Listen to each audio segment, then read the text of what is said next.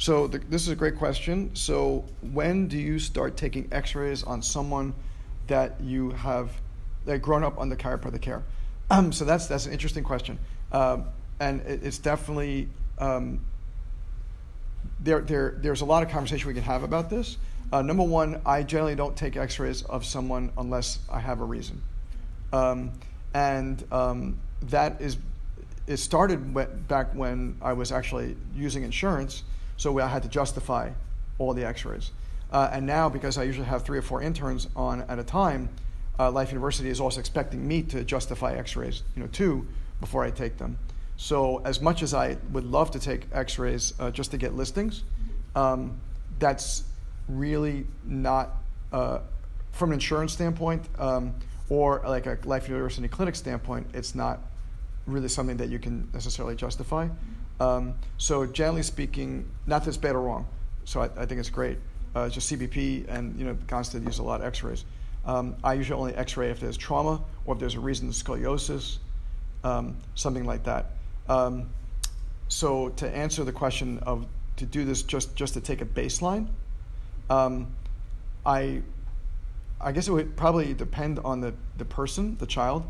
Um, if they were like a super athletic kid, I probably want to take them earlier, okay. just to see where they're at. To see, it. like, if you know the kid's going to be playing high school football, uh, it might be a good idea to do it like before he starts like tryouts in you know freshman tryouts, uh, just to see where it's at. So I would, uh, in that sense, I would base it upon their activity level. um, yeah, that's what I think I would do. Good, good. That's good. I like that. Good question. Any other questions? Come on, guys. This might be your last opportunity, like I said last week, to do it for free. Right? After this, now you're paying practice management companies thousands of dollars every month to ask the same question you can ask me. Erica, did you have a question? Yes, sir. I'm sorry, can you, know someone's vacation or maybe trying to do insurance fraud? I, I heard red flags about what? Insurance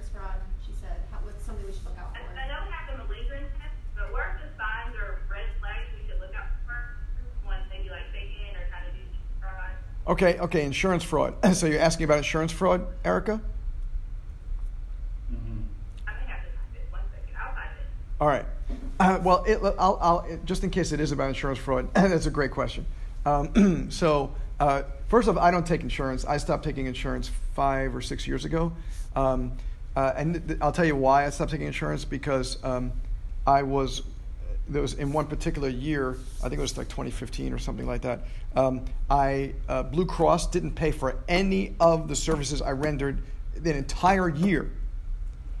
And and so 2016, we spent like the first three months of 2016 going in on weekends and on nights and on Tuesday mornings, like calling and calling and calling. And finally, I got it paid for. Um, oh, okay. Um, that's a good question too, Camille. I'll get to that in a moment. Um, so, so finally, we got a, a, lot of it paid for, like after like 15, 18 months of this, and we had already been like slowly weaning off the insurance bandwagon at that time. But after that, I said, "That's it. I'm done. I don't want to do this anymore." Uh, so, as of I think it was 2016 January 1st, 2016, we did not take insurance anymore. And but we created care plans in my office that are monthly care plan packages that were super affordable and um, and really really worked well. And now I could say um, that we are making you know way more money than I was with insurance than I was with it. Um, the only insurance I do use work with right now is uh, auto insurance. So if a patient gets into an accident, they don't have to go somewhere else to, to use their claim. So I will use that as a courtesy. Um, uh, and I have a couple of lawyers that you know work with me with that. But um, otherwise, uh, I don't use insurance at all um, because insurance is just a hassle. Not that you shouldn't or you can't. Uh, I have plenty of friends of mine who are insurance based, and that's they, they it, the, the key thing with that is that you got to have another human being in your office besides you working it. Uh, that's the number one thing is you got to have someone working it. You got to have someone making phone calls because it's, it, is, it is a constant hassle. You got someone else writing your reports. You can't sit there and spend all your time writing reports. So you have to have uh, what I would if I if I was doing this again, if I were to do it again, I would hire a uh, a med tech someone who graduates from like Lincoln, you know, or some of these other like tech schools, and I would hire one of them to sit in the office all day long and like you're going to make phone calls in the morning and you're going to write reports in the afternoon, uh, because the med techs are trained on language, right? So they, they understand subluxation and misalignment and you know and CPT codes and ICD codes. They get all that kind of stuff. So that's how I would. Um, would, would deal with, uh, with, with that. And in terms of fraud, um, I will tell you just as a true story. This happened a number of years ago, but uh, I had a PI case. Um, one of my patients uh, was in an accident, and um, the insurance company was playing games. So we, this patient hired a lawyer, and but my, you know, my even my fees, even my normal fees were never very high. I just, I just not, I'm not an overcharger. Uh, you know, I have some people who, who are charging insurance $300, $500 a visit. Um, you know, because they're doing this, this, this, this, this, this, this, this, this, and, and all these extra codes and upcoding, upcharging. I'm charging like $60 an adjustment, right? So I remember this person uh, had, let, us say, a $2,000 case for the three months of care uh, that they, um, you know, were, were doing, something like a $2,000, $3,000 case. And the, the, the, lawyer calls me up and says, um, Dr. Rubin, uh, do, do you want to make more money? And I'm like, what do you mean? And he said, well, you know, you are charging $60 per adjustment. You really should be charging minimum $120, $150 per adjustment. So why don't we just change all your fees to $150 an adjustment, and this, and then you'll get more on the settlement. So instead of getting like $2,000, you'll get $5,000 for your settlement. And let's pad it. Let's like you, you don't put EM codes anywhere. Also, he said, just let's pad this. I said, I'm not interested. He said, wait, you don't want to make more money? You don't like money? Are you one of those guys? I said, wait a second. I said, first off, don't insult me. Um, I, you and I are working for our patient. Second off, this is what I did. This is what I do. If you don't like this, I'm sorry. We can find another lawyer, you know, to work with this. But I will not do that. He said, but I don't get it. He said, I've asked like thousands of chiropractors over the course of my life, and every one of them said yes. You're the first person to tell me no. I said, well, then I appreciate my honesty and my integrity and my character, and it's not going. I'm not changing anything. But thank you for your time. And I hung up on the phone on, on him. And I told the patient, I said, I think you should get another lawyer. Um, and uh, she didn't honestly uh, because it was like a, a, family friend, whatever. So okay, whatever, whatever you want to do. Um, but but that's fraud. Um, so I will not play that kind of game. I will not pad my bills. Um, I will not adjust. You know, I will not charge someone for things that they didn't receive. Uh, I will not do something like if I if if you have a um, like I talked about a couple weeks ago, you have some sort of offer, and you're charging someone fifty dollars for the new patient exam Oh, you have insurance? Well, what we'll do is you'll pay 50, but I'll charge the insurance 150 or $200. You can't do that. You can't play these kind of games. Um, so, so you really got to be very careful because uh, they really look at chiropractors, especially Medicare, really looks at chiropractors, um, uh, you know, with a fine tooth comb. And uh, there have been people in this state who have had to return hundreds and thousands of dollars back to Medicare and other insurance companies because they thought they could get away with stuff and they, they ended up not being able to. Um, so another question, Camille, when you, do you decide that a patient is showing no improvement with adjustments? What's your next step? That's a great question, Camille. So a patient who uh, is not showing improvement with adjustments. So first off, uh, we do re-exams every 10 visits in the beginning with new, with new patients, um, every 10 to 12 visits. So uh, after a pretty short period of time, we're going to know within that first re-exam if they're not improving. Now, obviously, if we're talking back pain versus autism, it's a very different improvement schedule uh, you know, someone with, if, if you come into my practice and you have a child with autism, and after the first re-exam you're saying we're seeing no improvement, I'd say, you know, like, of course you're not seeing any improvement, uh, because this is going to take a while to change this ship. Um, but um, oh, we're back. Okay, so um, so uh, so it, it, it, it, let's just assume uh, that we're talking about back pain. Um, because with a, with a kid with autism, what we'll usually see is, well, he isn't changing anything. His eye contact is the same, and his behaviors are the same. And then we'll do a re-exam. We'll see, well, look, his primitive reflexes are getting better. Your, his eyes are tracking better. His everything else is getting better. So neurologically, he's getting better. So he may not be feeling, you know, differently or experiencing differences like that, but he's healing. And we need to give it time for the feeling and the healing to catch up. And it's the same thing with back pain. Someone says, I'm not feeling any better. Um, well, let's let's let's do a re-exam. This happened a couple weeks ago, actually. So this this, this uh, uh, person said, uh, she has back pain. She says, I'm not feeling any better. Said, okay, let's do a re-exam. Because we, we, she was, was on our eighth visit and it wasn't really due for one. Said, well, let's just do it anyway. So the next time she came in, we did a re-exam. And um, she had better range of motion. She had better balance. She had better posture. Her muscles were less tense. Everything was better except what she was feeling. And I said, you know what? I appreciate that you're not feeling, you haven't noticed any quote unquote like actual change, but look at the changes here. And she's like, wow, I guess I am doing better. And from that point on, she's been feeling better. She just had to be shown that she has improved. And now, when she was showed that she was improving, now all of a sudden her brain caught up to what, you know, because a lot of people kind of get stuck in there, whatever the symptom it is. And they, um, that's why re exams are so important to kind of give them assurance that we're headed in the right direction. So with people like this, I'm, I'm doing more re-exams than normal. With kids on the spectrum, I'm doing more re-exams because we want to make sure that, that the parents are seeing changes. Because you get a kid who's like who's not talking, um, and they're still not talking, and the parents are like, well, I just want them to talk. Well, first off, that's not my goal. I can't get the kid to talk, right? I'm not a speech therapist. Um, and second off, um, but look at let's look at his prim reflexes. Let's look at other things. Look at his eye contact, social behavior, less tantrums. Those are the kind of things that we can measure and see that there are improvements on. Uh, so that to me is the is the big thing. The great thing about that situation is that does your automatic teaching of the well-rounded benefits of chiropractic versus, well, you didn't fix my back pain, but boy, I am sleeping better, and Mhm. you know, I feel better, and my relationships are better, and whatever. And it's all the automatic you would love everybody to get, but they just don't. Mhm. So that's a great piece of that. Yes, yes, Dre. So, so it's to me one of the most important things that I do is is to, is constant education. So, and patients who um, uh, you know think that they're not getting better may in fact be getting better. Now, let's talk about the few times when patients really aren't getting better or they're getting worse. Well, then you're going to refer them.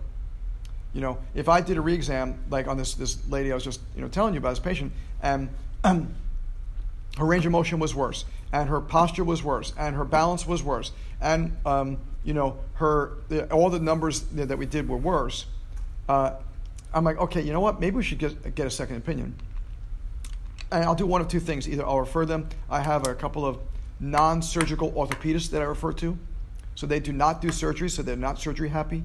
So I refer to a non-surgical orthopedist. This is a special kind of field in orthopedics.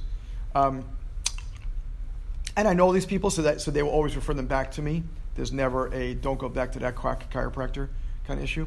Um, uh, or sometimes I'll refer them to a different kind of chiropractor. So, for instance, I'm let's say, well, you know, this activator stuff isn't really working for me.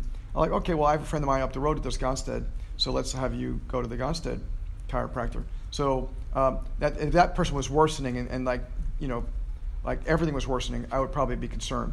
Uh, but if just like it's just the same, everything's the same, and I don't feel like I'm getting results, then I might you know send them to another chiropractor. Good question. So Erica. There, Oh yes. there are there are stricter rules and stipulations when you start dealing with PI cases, though. Yes, different story. Yeah. PI cases, which is I don't, I only take care of patients who are already patients, so I don't really see them a lot. Uh, but yeah, PI pa- uh, patients, it's a whole different ballgame. You've got to see improvement within a short period of time, uh, and then, but then you should. Okay, so let's let's talk about that. So Shelly brought up a good point. So if we have a PI case, I want to see improvements in two to three weeks. Which once again, at, if I'm seeing them three times a week, that's going to be nine visits. I'm doing a re-exam pretty shortly within that you know period of time. I want to start, start seeing some improvement. Most PI cases, if if there's anything significant, I will absolutely be uh, referring them for MRIs uh, of either cervicals or lumbars based upon where you know their, their particular issues or an extremity. So we'll send them out for MRIs, and that will give me a lot of information as to like if I get an MRI back and I got three herniated discs and they're not improving after three weeks, okay, um, I know what, what's going on. Uh, so, but that's a, that's a different ballgame. So Shelley definitely brings up a good point. But that's not my that's not my main, you know, thing is, is that kind of stuff. Dr. Carter actually goes into pretty great depth Oh really? when you get to that class. Okay. Everyone gets to that class. Cool. It's, it's a phenomenal class. Yeah, Dr. Carter is excellent. He's, he's a great, great teacher on this campus. Um, so Erica asked, I know we have a malaria test, but what are some red flags we should look out for to know a patient may be faking or trying to commit insurance fraud? Um, um, that's a great question. Um, I think it's it's hard to really know when a person is faking it, but that's why I think re-exams are the best thing to do uh, every 10 visits. Um, maybe even more frequently if you're doing PI cases or if you're concerned about something, because you can kind of tell when someone is doing better and someone's not. Like, um, for instance, this. I, I, this never happened, but here's a, just an example. So someone says, "Oh, my back is just killing me. Oh my God! Ever since this car accident, it's not working, and it, it- I just feel horrible. I feel horrible." And, and they're like, "Oh, okay. So what'd you do yesterday?" "Oh, I went on a picnic. I went on a hike to Ruby Falls, and uh, you know, I was in. I swam, you know, uh, a lap in the pool, a couple laps in the pool. Really, right? So a lot of times people will kind of open up their big mouths um, when you sort of surprise them with a question like, "So what'd you do yesterday?" Um, you know, because it now some people are smart, right, uh, with this kind of fraud stuff, and they'll be like, "Oh, I didn't do anything. Oh, just just mowed and the grown." But here's another thing: we have a great tool right now that people don't realize that we can look at, and it's called Facebook and Instagram. So I have Facebooked and Instagram people to see what's going on with these people, and like, oh, I can't move, I can't move, and now they're, you know, oh, really? Well, what were you doing there? Uh, you know, at that particular sporting event, and it looks like you were dancing pretty good, but you put that thing up there. So those are the kind of things that you know we it, we can have, um, we can use uh, social media uh, to our advantage in that particular case. um, so Morgan asked. Um, do you find instrument or manual adjusting has been better results with normal kiddos, meaning those who don't have sensory issues or spectrum? I use instruments on every kiddo, uh, Morgan, whether they are um, special needs or not. Uh, and I, I find, I mean, this is just Drew Rubin's personal opinion, nothing against Gonstead, Thompson, CBP, all that kind of stuff. They're all, every technique is great. You got to find what's good for you. Um, but I find instrument adjusting is actually, has produced better results with less technique trauma, with more happy patients, and kids love getting adjusted. Um, with the Activator, they think it's a fun uh, thing. I have chiro clickers all around the office. Kids are constantly clicking their parents and, and dogs that they bring in and whatever, and, and dolls. Um, so I find that, um, that for, personally speaking, I love instrument adjusting. Uh, I usually don't do instrument adjusting. If you take my advanced class, you'll learn this. I don't do instrument adjusting um, in uh, the first year or so. I generally am not doing a lot of instrument adjusting, except for like certain kids with some sort of hip issues, maybe, uh, or arm issues. But um, so I'm usually kind of waiting for instrument adjusting with the littlest ones to like maybe two years old or so, and then I'll start doing it more. Um, but after that, it's almost all activator um, and with some sustained contact to start with a lot of these special needs kids, but activator with all the other kids. Yeah, so I think activator is, or I mean, it could be tier T or something.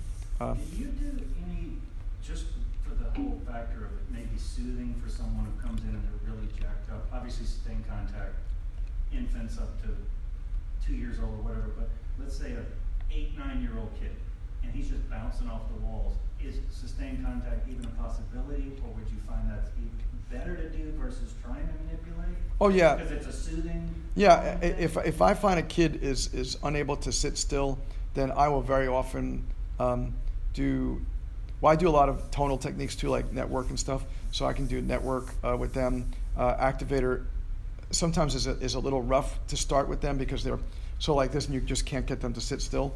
Um, so, and I, I, one of the things, and we taught this in the advanced technique class, is the cranial sacral, um, the sacral reciprocal motion. So I'll put my hand on their occiput and my other hand like this on their sacrum, and just have them sit there and breathe. And then that very often is a great calmative, you know, for these kids. Um, yeah. That's a cool thing too, because then the parents can do it at home, Right. you know, not in the doctor's office, so to speak, and all that. So, yeah. Yeah, yeah. So that's a that's a great thing. Um, and Tyler says, "How do you know it's time to patient let a patient go? How do you go about releasing them?" Um, that's a, that's very interesting. So, um, well, I, I would tell you there's, there's two reasons to let a patient go. Um, because that really happens with me. Like patients will usually, if, they, if someone leaves my office, it's because they've left, uh, not because I asked them to. Uh, but there's been a few patients that uh, uh, we have released from care um, because they are not my kind of patient.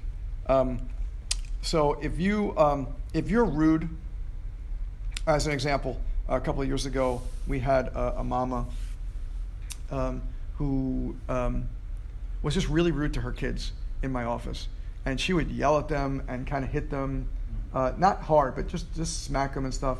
And it was very disruptive to the other patients in the practice. She was, I had patients like talk about her, uh, like that that mama is a mean mama. Um, and finally, I confronted her. I said, you know, I, I have no problem with what, whatever you want to do at home, you do it at home. And if you have, this is how you discipline, that's totally fine. But uh, you can't do that in this office. And she got really mad at that. And I said, she said, that's, uh, blah, blah, blah, this is what I do. And I said, then, then you- can't be a patient here because it just, it's not going to work. Um, and she left. And, and I was fine. I said, let me give you your records and here's a refund for the rest of the visits that you didn't use and whatever. Um, so and and you just do very nicely. It's always non-judgmental um, because it's just it's just about the practice. Um, so if if a patient's that's the only time I've ever released a patient is if they just don't fit with my. We have like a happy happy love kind of office. If you're not happy happy love, usually patients leave themselves. Um, but if they don't, then we just kind of usher them out politely.